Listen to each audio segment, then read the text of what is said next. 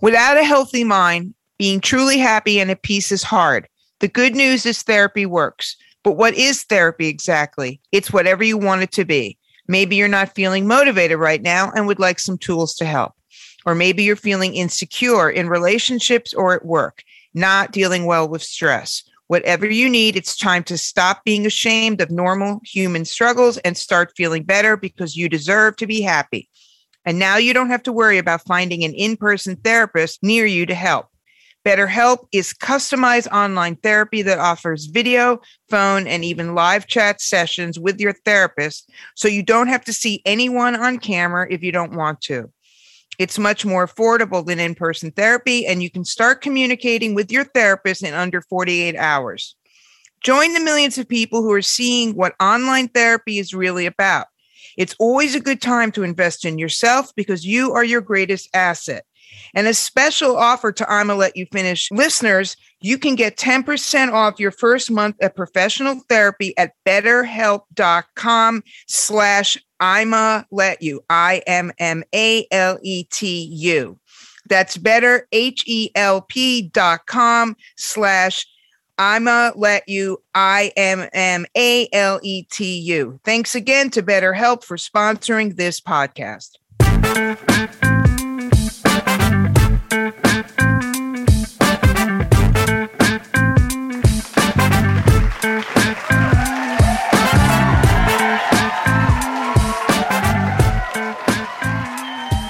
What's up, everybody? It's I'ma Let You Finish with Court and Amy on the Pantheon Podcast Network. We're back. It's show number 95. What's up, Ames? Um, not much. You? Um, you know, life and good things like that. Oh, we have a guest today. Why don't you introduce our guest? We have a guest today, author Michael Goldberg, who has written a book, uh, really, really fascinating and interesting book called Wicked Game The True Story of Guitarist James Calvin Wilsey, who is one of these people. Well, we'll, we'll talk about it, but you know his music. You might not know the name. And it's a fascinating story about success and punk rock and music. And uh, yeah, so we're going to talk to Michael about it. Excellent, excellent, excellent. So it is finally decent weather in New York. We oh have, my god, it's gorgeous. We have sun. we have sun, but it's not too hot, but it's not right. too cold. The right. allergies seem to have gone somewhere, which is right. nice. Which yes, is always is good. good when the allergies go somewhere. Um, yeah, and it was so windy that my mask flew off my hand, and I chased it down the street. like an idiot. No, it was hilarious. It was actually something out of like it was ridiculous. I was like going, "Stop that mask!" Mm-hmm. okay. Anyway, so the time people have been waiting for it has happened. Kendrick has dropped his first single and video. We're getting our first taste of this new album that's coming. What do you think? I've listened to the song three times now. I will say I will say this. It's called A Heart Part Five. I will say this. I think the video is getting a lot of buzz because what he does in the video is he incorporates a deep fake. Um, by the way, it's the guys behind South yeah, Park. yeah, yes, they have, they have, a company, right? Yeah, yeah. Um, and where he morphs into O.J. Simpson, uh, Jussie Smollett, Smollett Will Smith, Nipsey Hussle, and one more person. Who's the other person? I forget. Um, so it's kind of hard to listen to the song and watch the video at the same time just because your eyes are for obvious reasons drawn to the to the artistry and the technique of the video so i listened to the song itself the the i mean he's a very powerful lyricist some of the some of the things i'm reading online and you'll tell me is that they're not people are not crazy that he f- sampled um, Marvin Gaye's "I Want You" oh, so okay. blatantly. Not okay. that is that there's no, it's just there, and that they wonder whether someone can be a great lyricist and like, do you have to be so serious now? Because he is a serious artist, but does he ever have fun? Is there anything about him that's fun? But I think that there's an aspect of him that's a little goofy. I think that you, think? you know Yeah, and I think the that's Kung Fu un- Kenny stuff, the Kung Fu Kenny and, stuff. and I absolutely think that that's an unfair criticism of him. There's a lot of bullshit out there that's silly and dumb. If you want that, you know what I mean? There's such a feel of that. And I think he's an important artist and it's okay that somebody like Nas was never known for being silly and fun. You know what I mean? So it's like I, he reminds me of the vein of a real lyricist who comes out when he has something to say. I prefer you have something to say than it having to be light. And we don't know what else is on the album, right? So no, no, no. I, I, I think what people are saying, and I 100, percent I'd rather hear somebody talking about somebody than somebody mumbling. But what they're saying is, you know, can you be considered a great hip hop artist and not Mhm. have something capital S to say?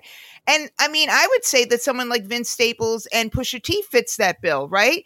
I Mhm. mean, they're not breaking new ground in what they have to say, but they're great artists. But I look, Kendrick is always someone we've talked about that you have to pay attention to him. He- absolutely. you have to pay attention to him. The song is number one on Rap Caviar this week, which is an indication. It'll be interesting to see if kids, if the kids, the kids, anybody under the age of 40 responds. That's Mhm. what's going to be interesting. Because I believe uh, they will. I um, believe they will. yeah, it'll I be do. interesting. I mean, because there are other there are other artists out right now who are making good hip hop records. Uh, very Mhm. different artists than him. Um, but it'll be interesting. It'll be interesting to see what the next single is. You know, Isn't it? It's kind of exciting to me that it's like great lyricists are back. People really kind of coming with beats and, and the type of hip hop that you know I like. You know, Well, I it's like not. It's not the. lyricists. Yeah, I, to me, it's not the trendy shit that's like you know. Listen, and there's no the trendy shit is great. So I say Yeah. shit is just just the way I talk. It's great, but I also think you need the guys who come back who give you albums, right? And Kendrick's an album artist to me. I just put his albums on and I just play them. Pusha T, Right. Pusha T is an album artist to me. I put on his Right. album, I play it. Vince is an uh, like they have song, singles that I've liked, but these are guys I just put on the album right. and then I'm doing whatever I'm doing and I let it play all the way through.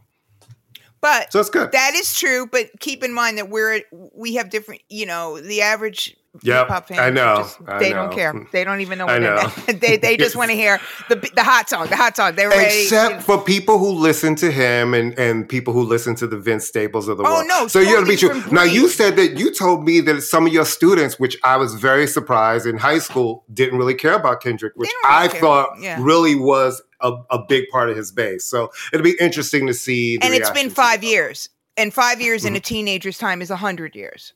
Right. So it'll Very be true. Well, somebody who's not going anywhere, who is like the moment, the moment is Harry Styles, and I really seriously think this this man can do no wrong at this point. I really think that he can do no wrong, and I think that he has, you know, um, he has found a sweet spot between appealing to like younger audiences and women my age and men and everybody. There's I, I and i think a lot of it is because he has great songs.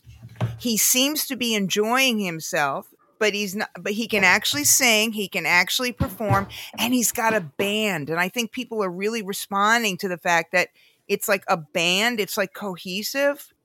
So he's going to be going on tour right He's going on tour, and, and and to just to piggyback off of what you said, it's almost like to some of these other artists out there, young like pop and rock kids, when you make really good music, if you really and you have a clear vision for it all, right people will show up. I do Right. believe if you if you stick to your to yourself and your pure self and what you want to do, it's like there are varying degrees of how they show up in success. right But the truth of the matter is, what I appreciate about him is yes, he's got the big budgets and the global situation. He could sail through and make these pop rock records. But he's making this music to me, what I'm hearing, sounds like an artist who's really, really coming into his own with the third oh record. yeah Because no, you know, when you you know how it is when you have the first two successful records, you really get that confidence by when your third record is when you start going into that what did Barney say, that sweet spot of albums for an artist Right. Well, where he's it's built really on coming each out of you. one. He's Right. built on each uh, Right. thing. I mean, the first album was a big success. The second album was a bigger. I mean, Watermelon Sugar was a huge single, and he's building and building, and and he he seems you know, limitless in a lot of ways. And I think he's Mhm. gonna other the only thing he's not tapping into yet, and I don't think but I don't think it's his vein, is sort of a dance vibe. But that's not his vein. That's not his And you know what? We, we don't fine. need him to go there. Yeah, we don't need But him I, to I be in think that he vein. I really think Yeah. it's his to lose at this point. He's doing Yep. ten nights at the garden. Okay, it's 10 nights at the Garden, 10 nights at the Forum in LA, uh, five nights in Austin, five nights in Chicago. In. Chicago. And something in Miami, right? And then Miami, I believe, has five nights. And those are the only US Yeah. dates on the tour. yeah, unbelievable. 10 dates in at the Garden, which you absolutely 1000% know are going to sell out of the That's day they go on people. sale. That's a hundred thousand people. that will be in and you know there are people who are going to be there every night and first of all he starts this tour off with a special show in new york at the UBS arena the arena he opened out on long island where he's going to play the entire album Right. with his band so listen this kid is doing it really right he's kind of exciting and and i'm into it I love it. Uh, and i and i could not name a one direction song so it's really oh, I funny could though. I could name the one, the one that was um, b- because you're beautiful. Yeah, but that's okay. I mean, Courtney. I mean, come on. I mean, we were in our forties Mhm. and fifties when my niece could name Excuse a me? One Direction song. i'm 39 right okay, now in so- metric, in metric. All right. Well, speaking of old people, Janet's going to be going on tour. She is old. That's great. That's not a bad thing. Janet is ageless. She is a legend and an icon, and she is ageless. She has no age. Okay. She is our black goddess, our black princess. And just watching those look, here's what I loved about Janet. But she is going on tour, right? Yeah, she is going to go on tour. Yes. Um, she originally had a tour called Black Diamond, which I believe is still going to be called. And it was original set of dates that had actually gone on sale, and re- COVID derailed that. And I believe it's going to be rerouted and reannounced and all of that.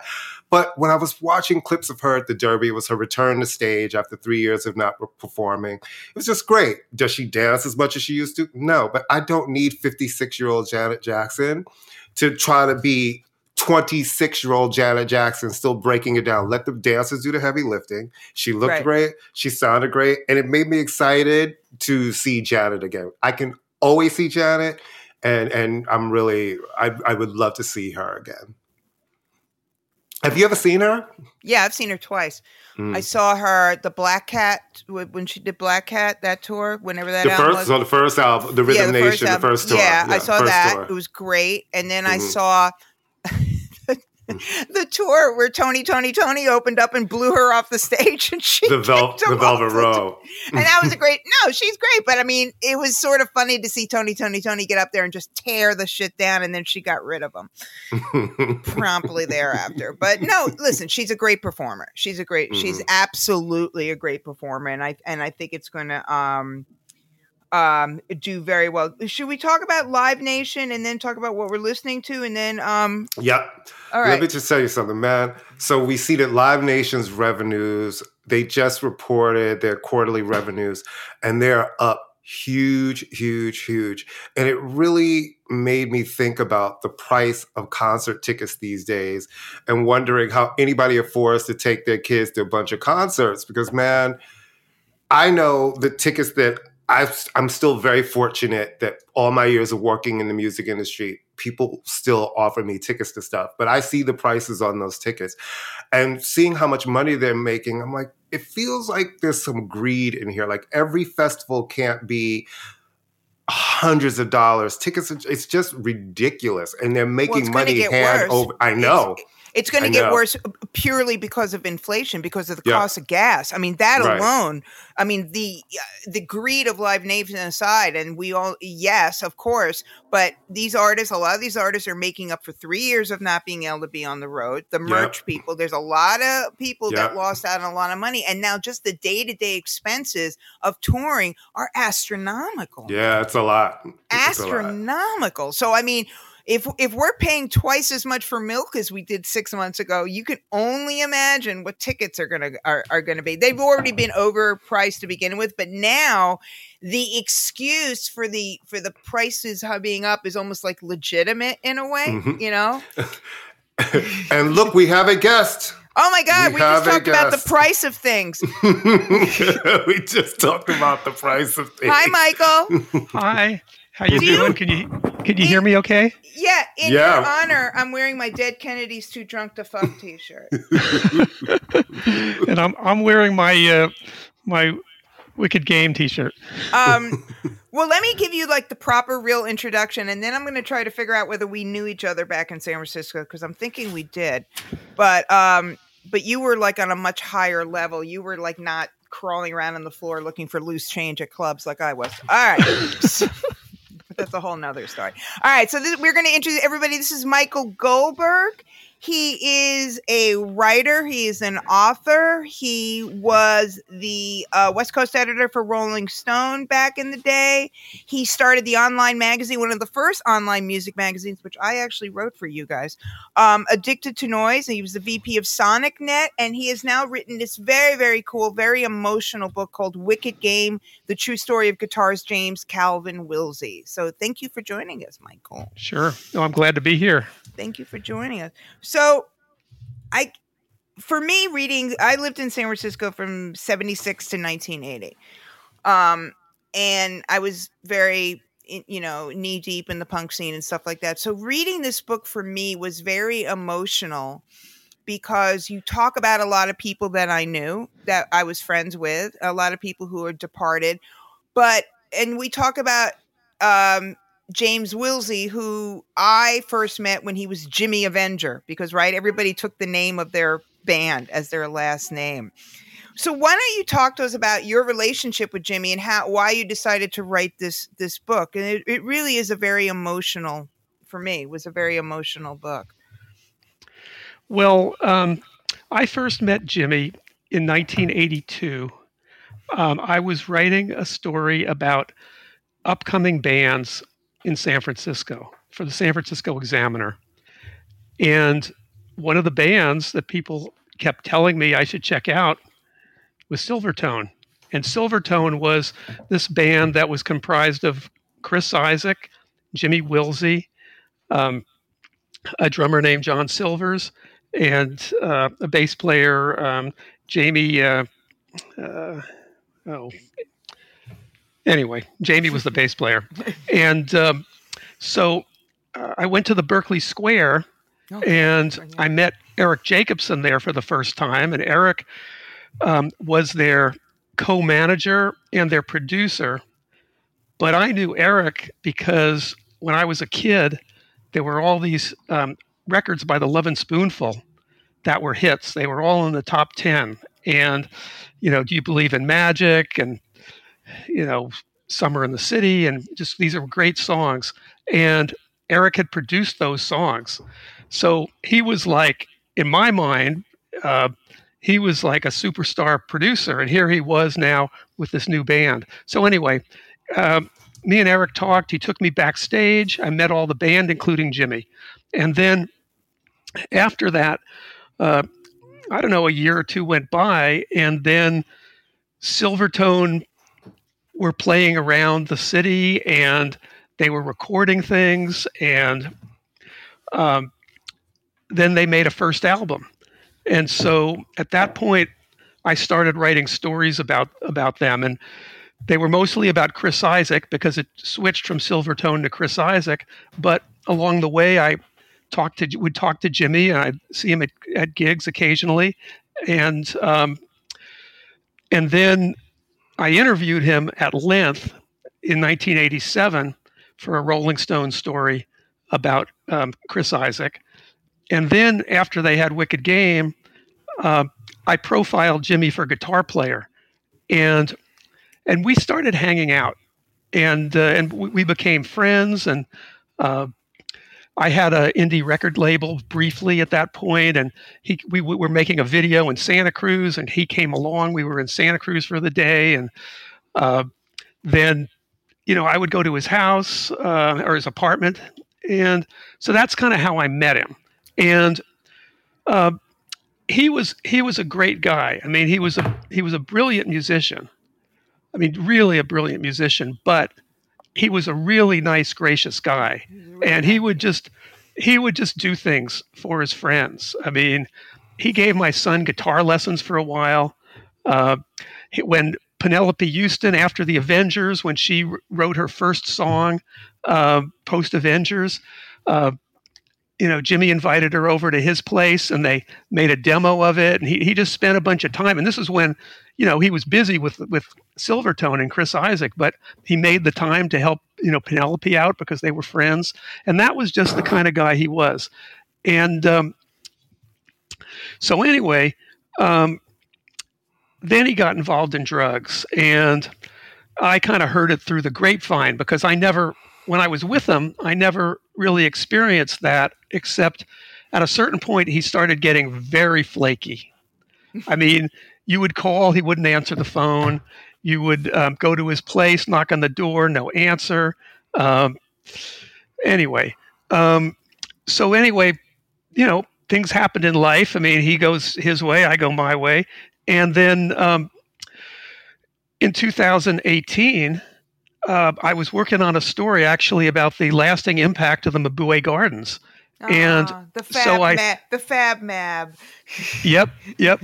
And this was for a book about Dirk Dirksen that was published by Last Gasp. It's a pretty cool book. But anyway, um, Courtney Dirk Dirksen was was San Francisco's version of Hilly Kristal, except that he was hundred percent meaner than Hilly was, but in a nice way. But he was mean.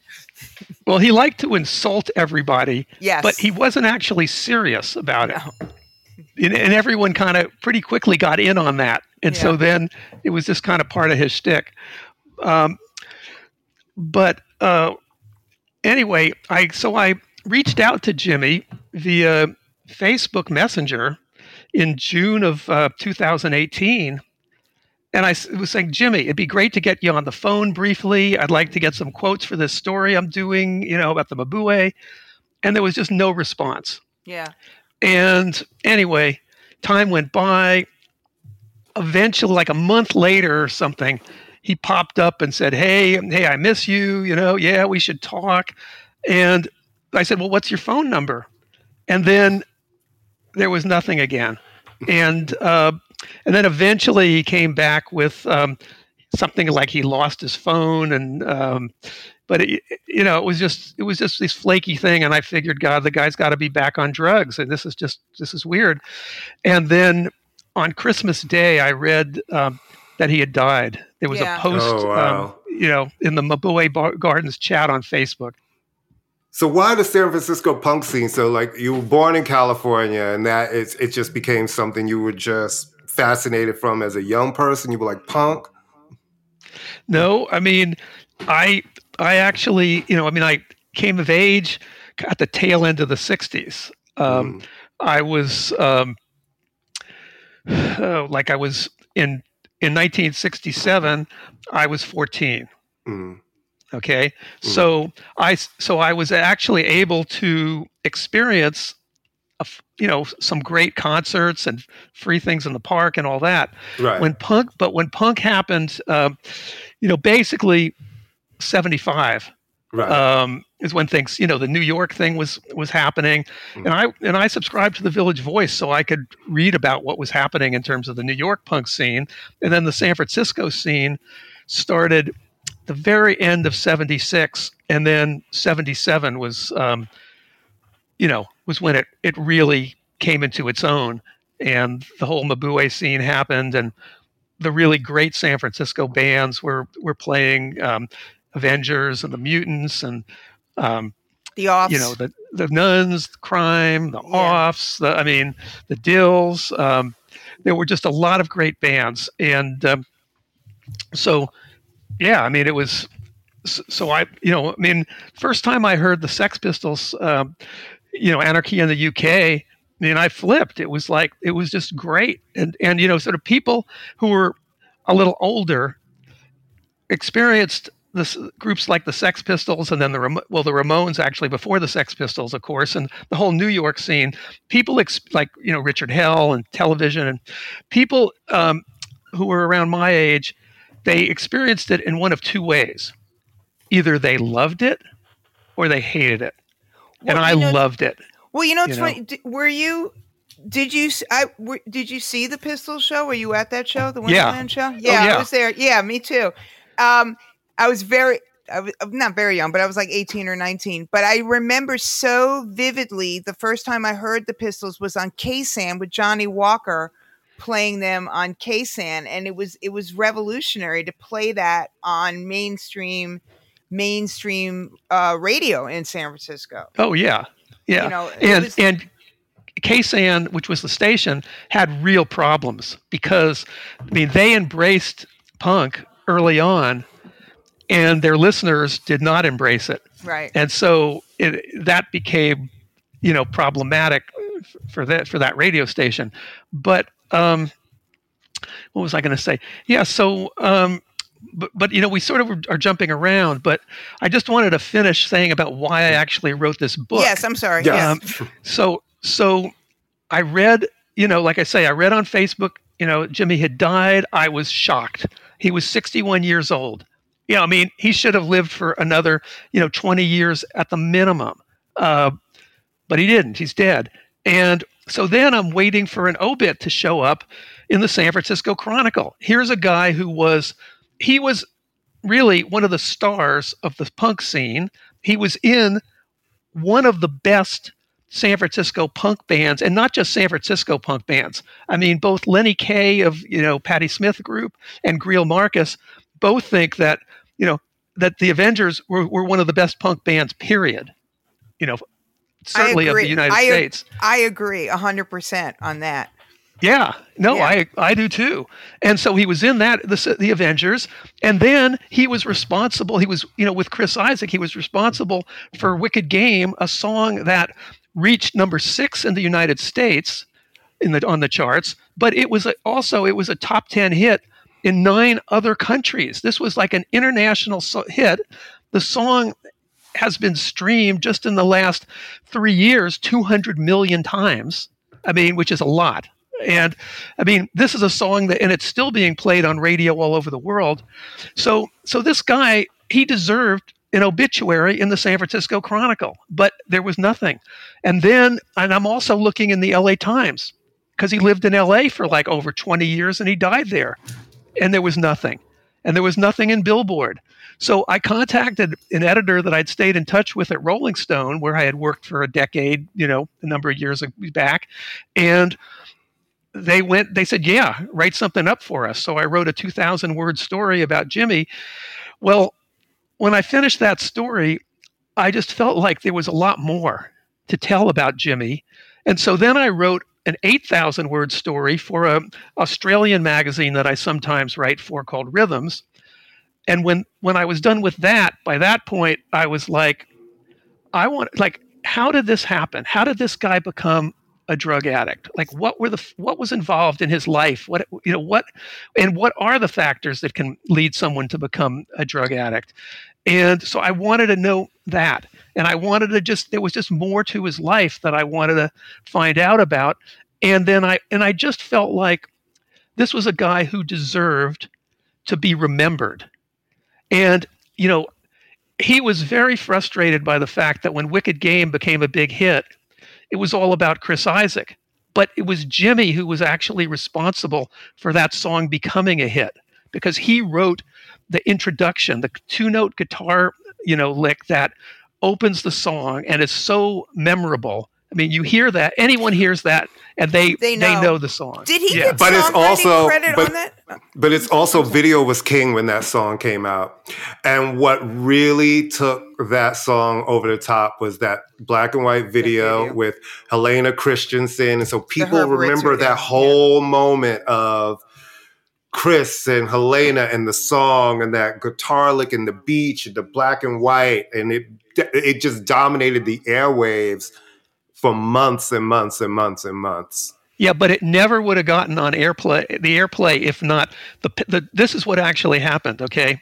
So Jimmy had written that that that lick and all the guitar that's in the song and David Lynch wanted wanted some music for Wild at Heart. Right. And and so he he put um, Wicked Game, but the instrumental version of Wicked Game, which is basically Jimmy and uh, a looped rhythm section, and into Wild at Heart. And there was a DJ at an Atlanta top 40 station who saw the film and flipped over this instrumental. And he went back twice more to see the film just to hear that instrumental. When he bought the album, the soundtrack album, they didn't have the instrumental version on that. They had the version with Chris Isaak singing. So, and he loved that. And so he then now he starts playing that, or not program, I'm sorry, not playing it, but programming it on the station. So because it got all this airplay on this Atlanta station because of Jimmy, Warner Brothers now issued as it as a single, which it hadn't done. I mean, Warner Brothers had written off the album it was on, had just written the whole thing off as, Right. as dead and gone. And so, um, you know, then it's a single. And so then um, actually there was payola involved that got the thing played or got it started on a bunch of radio stations around the country. Once people heard it they flipped for it. And so that got it moving up the charts and that made it something that where mtv could actually play a video. Because they wouldn't have played ever played a video um, just from a song that nothing was happening with, with, with an album that Warner Brothers had had written off. So Right. Jimmy was really really key to to that whole thing happening, and um, he was bitter that he didn't get the recognition that he felt he deserved. Did he Um, get songwriting? Did he get songwriting credit on that? No. I- No, he didn't. No, he didn't. Wow. No, so he got some. Um, he got the royalties you get from sales of records because that was the you know. But he also got a fairly small percentage um, compared to what um, what Isaak got, and he'd agreed to that at a certain point years back because you Who know. thought that it, nobody knew that Right. that was going to become Because a mu- worldwide because sensation? musicians agree to things. Well, you know? it was it's it's also like you know when the guy who's the front person in your band and who's writing the most basically writing the songs says, "Okay, I want you know this is what I want. This is how it's going to be. Take it or leave it." You know, you know. I mean, he wasn't in a position where. You know, I mean, he could have, I guess, said forget it and quit the band, but he didn't want to do that. He liked he at that point he really liked being in the in the band, you know, and he still liked working with Chris and everything. So, um, but So anyway, I just you know, So did you find anything uh, surprising about him when that you didn't know when you were doing your research for this book? Um, well, I mean, there were a lot of things, but I didn't realize he he changed. And I mean, drugs drugs can re- you know hard drugs can really have a negative impact on you. And um, he just you know by the end of his life, not even by the end of his life, but by by the 2000s, um, he wasn't always he wasn't always the, the, the guy, the gracious guy that he, he had been. I mean, his personality kind of changed. Um, and so sometimes he could, I mean, he could, he could be that person he used to be sometimes.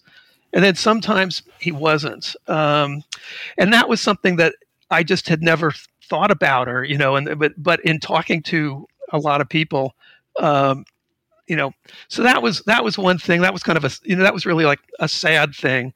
And uh, the extent of his of his drug addiction i mean i had thought that um, i had basically just thought that after because what i had heard was um, after he was um, fired from chris isaak's band which was a period where that was because he was the drugs were, were so bad that um, he couldn't remember what to play sometimes at rehearsals. And i mean it was just they couldn't work together anymore. Um, but what i understood was that he had gotten clean you know and and then i had actually talked to him uh, in 1998 when he uh, he had put an instrumental band called the mysteries together. I talked to him on the phone and he sa- he sounded good and um, so i just didn't um, you know, I didn't think that he was had had continued to use drugs. Um, the San and so, Francisco scene know. was. ve- I don't. I mean, the San Francisco scene was a very druggy scene. I mean, it was a very, I mean, I'm not trying to, I mean, I was involved in it. You know, it was, if there was a lot of shit going on, he was not at that point. I mean, that surprised me too, but it was definitely, you know, you talk about people in the book and, you know, Will Shatter and Don Vinil and all these people. I mean, it was a lot of stuff. Not everybody, you know, uh, but there was definitely a lot of stuff going on. But we were all super young, you know. I mean, people don't they don't realize how the movie ends until they're in that movie. You know what I mean? And then they Right. realize, oh, nothing nothing good is ever going to come out of that. I have to say one thing that really it's so weird reading the book the thing that really um and my dealings with Jimmy were very very brief. I remember him from back in the day and then I saw Chris Isaak play a bunch of times and he remembered me and went, "Hey, how you doing?" you know, blah blah blah. Um that he was bald blew my mind. Reading that he and Oh, that yeah. sounds so Yeah. shallow. It sounds so shallow. Like here's this man battling addiction and and and this that and the other. But I was like, because he was so cute, and I know that sounds really awful. But reading that, I went, holy crap! Like what that must have done to his sense of being an uh, being on stage and suddenly having these little toupees, and that just shocked me. You know? And Yeah. Well, th- that was a surprise to me as well. And the thing was that, you know, when Jimmy was in the Avengers, I mean, it was like, on a certain level, it was him and Penelope. I mean, Penelope was was kind of a sex symbol of the Avengers, and Jimmy was a sex symbol of the Avengers too. And Yeah. they they almost looked alike at times. They went, there was a point where they both had their hair cut very very similar. and the bleach Um, blonde hair, the bleach blonde and stuff. And the thing was, I mean, Jimmy at that point was really a rock star, and he was even though he wasn't the front person in that band.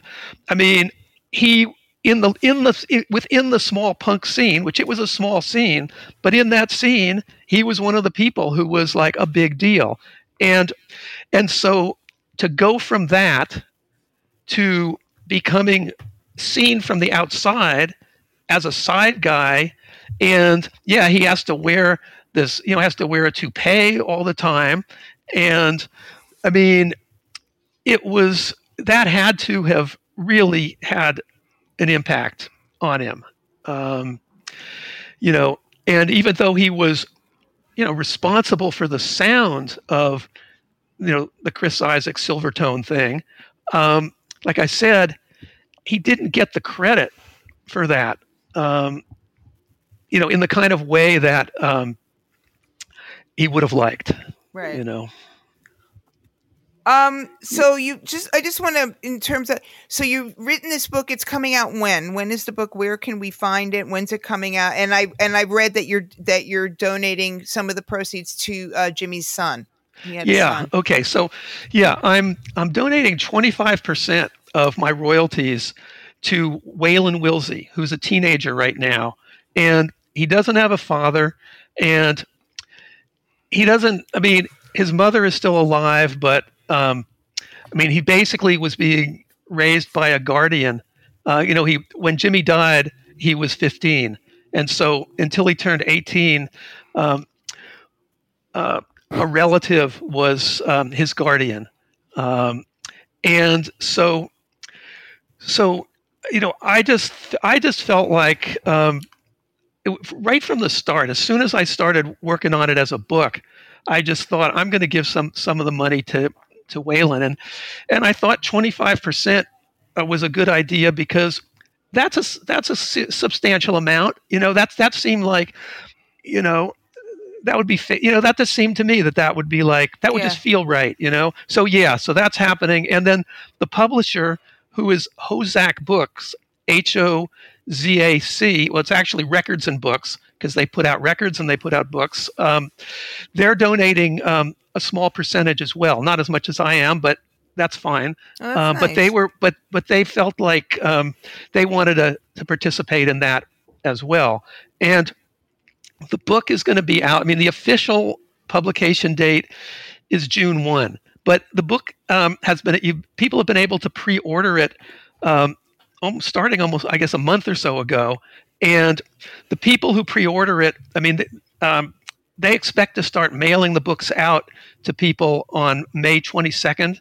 So, um, and the best place to get it is directly from the Hozac Records and Books website. And the reason for that is um, Waylon, myself, and the indie publisher all make a lot more money when the book is bought directly from the publisher because you know because when it's bought at a, a bookstore or from amazon i mean half is like is is gone you know right, eh, right there.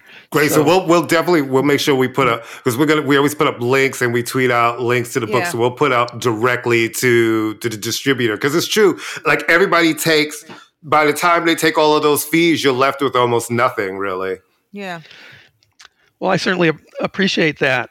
Oh, and yeah. um yeah you know? Well, so i just wanted jimmy to be remembered you know? Yeah. that was that was i mean i there was all this stuff i was interested in finding out and i felt like i really did find out a lot about both about addiction and about you know why jimmy in particular you know was somebody who became addicted. But i i wanted him but you know this book also celebrates jimmy and it really i think it really makes the case for why he's important um, as a musician as a guitar player um, and you know, and I wanted, I wanted that to be, you know, to exist, so that if someone you know wanted to know about this guy, they could find out about him. You know that there, that it would really be there.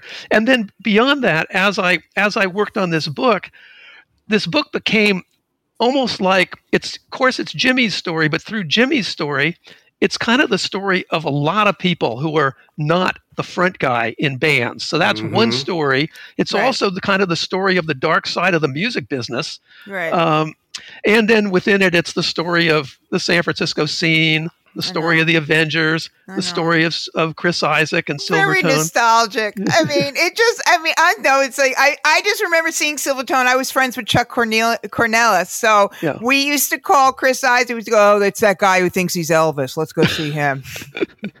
and, and I remember John Silvers from the Dils, and he was yeah. really cute. He thought he was Elvis. Everybody, everybody thought they were Elvis in San Francisco, but none of them actually were. But um, Michael, we want to thank you so much for doing this. Um, and well, I really re- appreciate it. And and it's really a wonderful. I mean, you know, my nostalgia kind of like, oh, I knew him, I knew her. Aside, it is a really fascinating look because music is not just the stars and the front men and the front women. It is the people kind of providing that and and he provided a soundtrack jimmy. He really literally provided a soundtrack. And so i want to we both want to thank you courtney and i want to thank you for coming but also for shining a light on someone who deserved to have a light shown on them you know? Well thanks. Yeah. I, I appreciate that. And yeah that's how i feel. Yeah And thank you guys. You know what it is. It's I'm gonna let you finish. This is show 35. 35. Five. Jesus. it's like we've been doing this show so long I don't even know. Show 95. Remember, guys, but we leave a rating. 35. Tell a friend. Follow us. We're on Facebook, and I'm gonna let you finish. We're on Twitter, Finishheimer. We fucking hate that name still. We're on we're on we're on Instagram. And I'm gonna let you finish. NY. We're on TikTok, and I'm gonna let you finish mm. podcast. We're on iHeart. We're on Deezer. We're on Apple. We're on the. We're every. We're, we're so on. annoying. We're, we're like on. We're, we're like on. Bono. We will come sing to you, you. in a bomb shelter in, in a, a, bomb war. shelter. Oh my! How God. did he find those? How did he? As fi- though you, as how, though Ukrainians don't have enough to deal with. He's like, lives. I found you guys, and I've come sing. to sing. Right. And they're like, great. Did you bring any guns? Because that's what we need. I mean, but he's like, no, but I brought song and a camera crew so it can go out internationally to the world to see that I sang. Really? Oh Ladies and gentlemen, and that's it. Thank you guys. Thank you, everyone. And Thank you, Michael. see you next week.